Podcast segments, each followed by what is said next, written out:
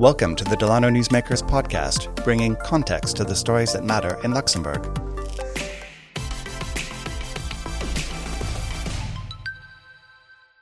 I'm Jess Baldry. For millennia, social norms dictated what women's bodies should look like and how women use them. Whether the trend was to be voluptuous or waif like, passive or prim, women pursued these ideals because in patriarchal societies, their bodies were their best tool for survival. In recent years, a new movement has emerged, helping women embrace the power in their bodies. Today, I speak to someone who is part of that movement as a businesswoman, but also a passionate campaigner for better education and greater research about women's bodies. When I was a high schooler, I had a boyfriend and I was having dinner with his sisters and parents.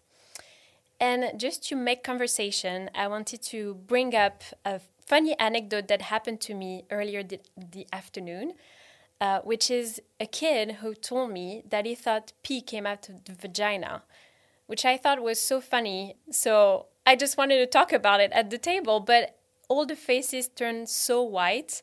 And at this moment, I understood that sexuality not only is taboo, but there is also a lack of education because I didn't know whether or not people around the table knew that pee didn't come out of the vagina it's it's it's, yeah. it's concerning, but at the same time, I'm like, why did I bring that up?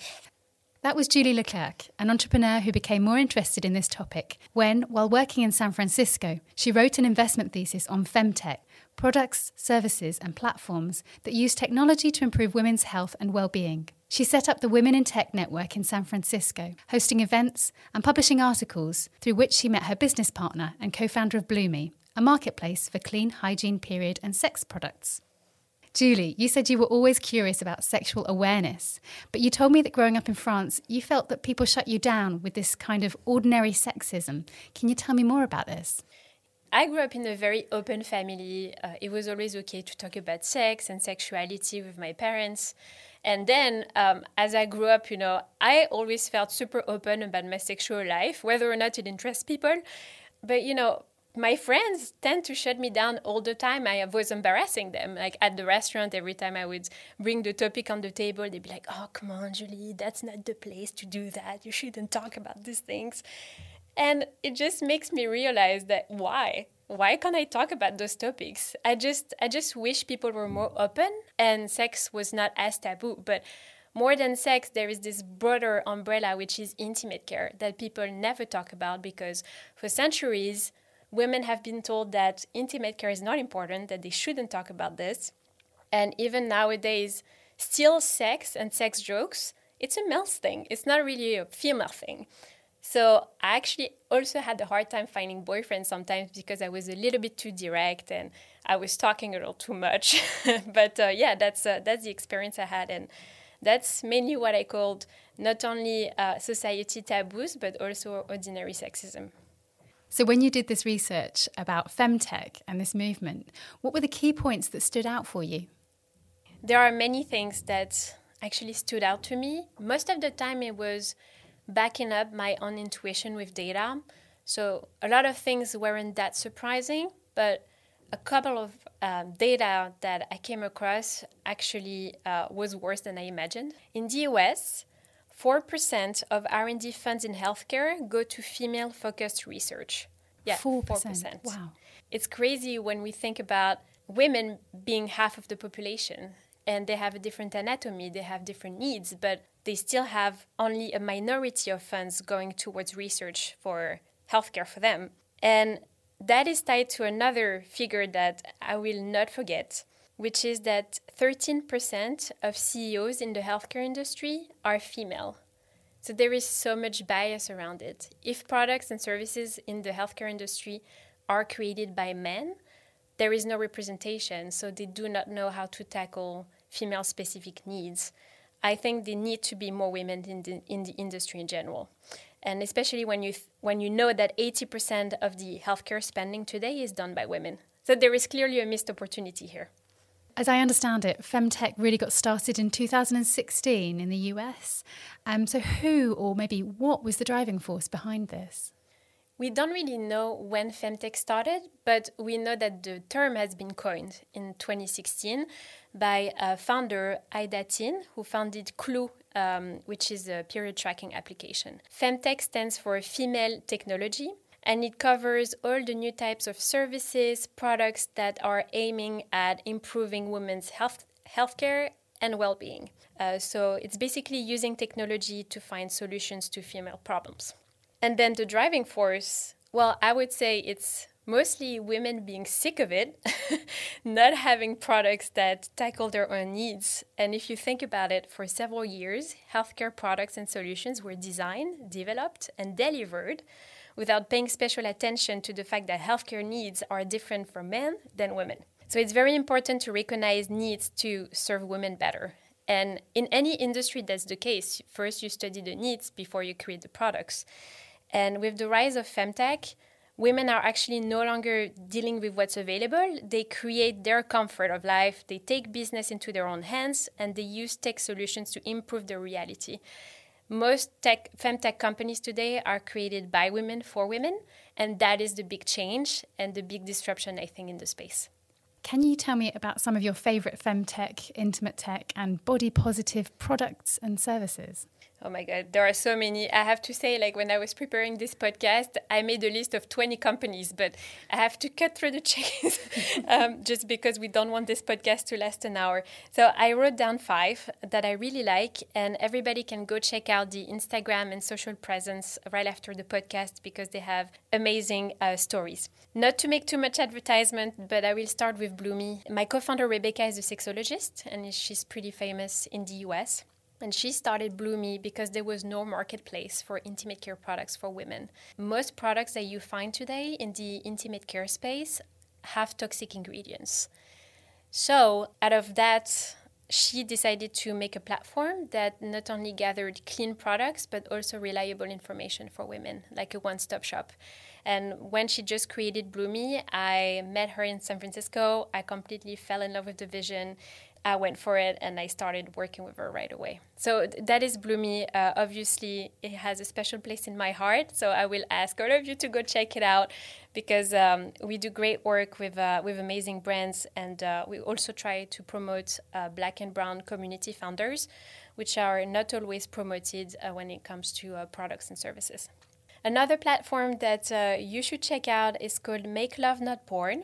So it's an ethical user-generated porn platform which actually pay its performers. And it gives you um, a good idea of what real life sex is about because people upload their videos by themselves and it's not like super high end production. And you can go and buy the videos that uh, interest you. It's been created by Cindy Gallop, who's I love her so much. She's a veteran in the space. She was on TEDx in 2009 to present Make Love Not Porn. She, she's really changing the norm, and I encourage you to go see her and connect with her even on LinkedIn.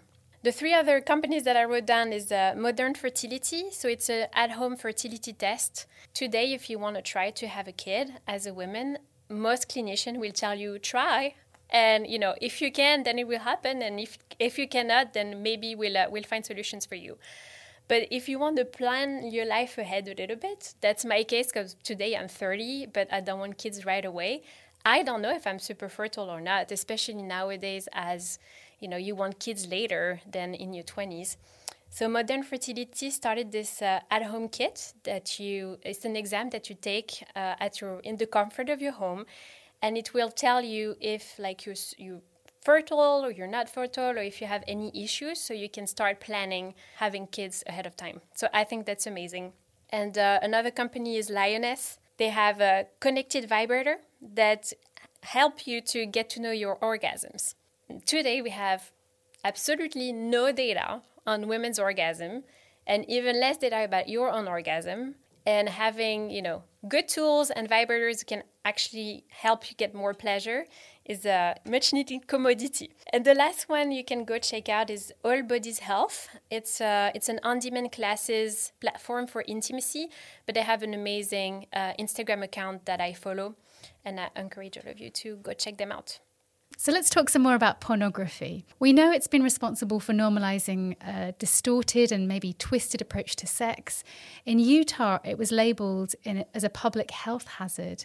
And then, of course, we have user generated porn platforms like Pornhub, which it's alleged has hosted footage of rape and child abuse. So, how is this new movement making porn work for women? Oh my god, I have so much to say about porn. Um, should we define what porn is? I will give you my definition. For me, porn are several people or a person uh, having sexual activity in front of a camera. So that's my basic definition of porn. And to me, the problem is not porn, but it's the one who makes it, the one who leads it, the one who regulates it. And if you look at inclusivity in porn, it has always been an issue for women because it was founded by men and driven by men. Just a quick anecdote. Today, you go on new porn or on Pornhub or wherever, and you look at a video. You will see that the video finishes when the man finishes. That's it. That is called orgasm inequality. Why can't the video finish when the girl finish? And that is because a lot of those videos they're just biased because they were made for men. And not only that, but also most videos are not reflective, I think, of reality. A lot of them bring stereotypes and hyperstimulation. And the issue of that is that problem is porn is the primary source of sex education nowadays. So a lot of teenagers who access those don't have a good idea or don't have context on what is pure entertainment versus what is happening in real life. So you have a lot of platforms today are um, kind of changing the, the, the norm for porn, and uh, if it's more ethical for performers because they are they get paid directly by the viewers. It's more respectful of performers for safety and boundaries. Uh, some platforms are specifically focused on uh, feminism and female pleasure. And it's great, and I think this is going to be accelerated by what happened with Pornhub. To me, it's um, it's kind of the evolution of the Me Too movement, but applied to porn and I think it's a it's a great thing. Um, porn is amazing when it's watched with context and background. And I can mention uh, a few platforms that I really love in the porn industry. Well, Make Love Not Porn, I just talked about it. It's uh, it's just what is real life sex. Uh, Afterglow is an indie production porn platform as well that is uh, more inclusive, and I highly recommend. Erika Lust uh, as well is a good uh, porn producer and she owns several platforms. Uh, one of them focus on female pleasure. So if you want a change of pace, if you are a female listening to that, go on uh, xconfession.com or I believe another one is Erika Lust Cinema and uh, enjoy yourself. So let's talk about the pandemic. What impact has this had on intimate care and on body positivity, do you think? I would love to know what people think the pandemic had of an impact on uh, on sexual wellness. On Bloomi's side, we had a spike in sales when COVID hit, and in general, the sex toy sales and sexual wellness services have been at all-time high in uh, 2020 and still in 2021. I have a few theories on why it has been like this. I think the first is because people are at home. It's a pandemic, they cannot date, they cannot see anyone. So at some point, you have to take care of yourself, and pleasure is not a distraction anymore, it's just a commodity.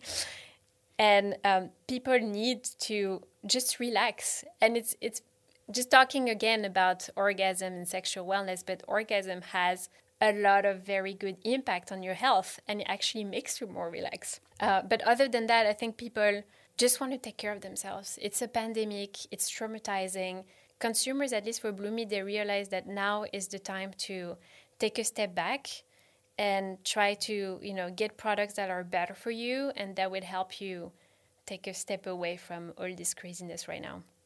Now, this is a movement, but it's also an industry. Do you know how much the sector is worth? Femtech sector is rather young, but it's growing very fast. It's um, it's one of the fastest growing industry right now. It's expected to be worth 50 billion by 2021. Sexual wellness industry is going to be worth about 122 billion by 2025 2026. Uh, both industries are just growing very fast. And to give you an anecdote, I started studying femtech a couple of years back, and at the time, all the companies that I saw in the space were rather young and raising funds. But when they were raising funds, they didn't raise that much money. It's because you didn't have a lot of VCs um, focusing on femtech industry. And now it's been changing so much in just a, the sake of a couple years.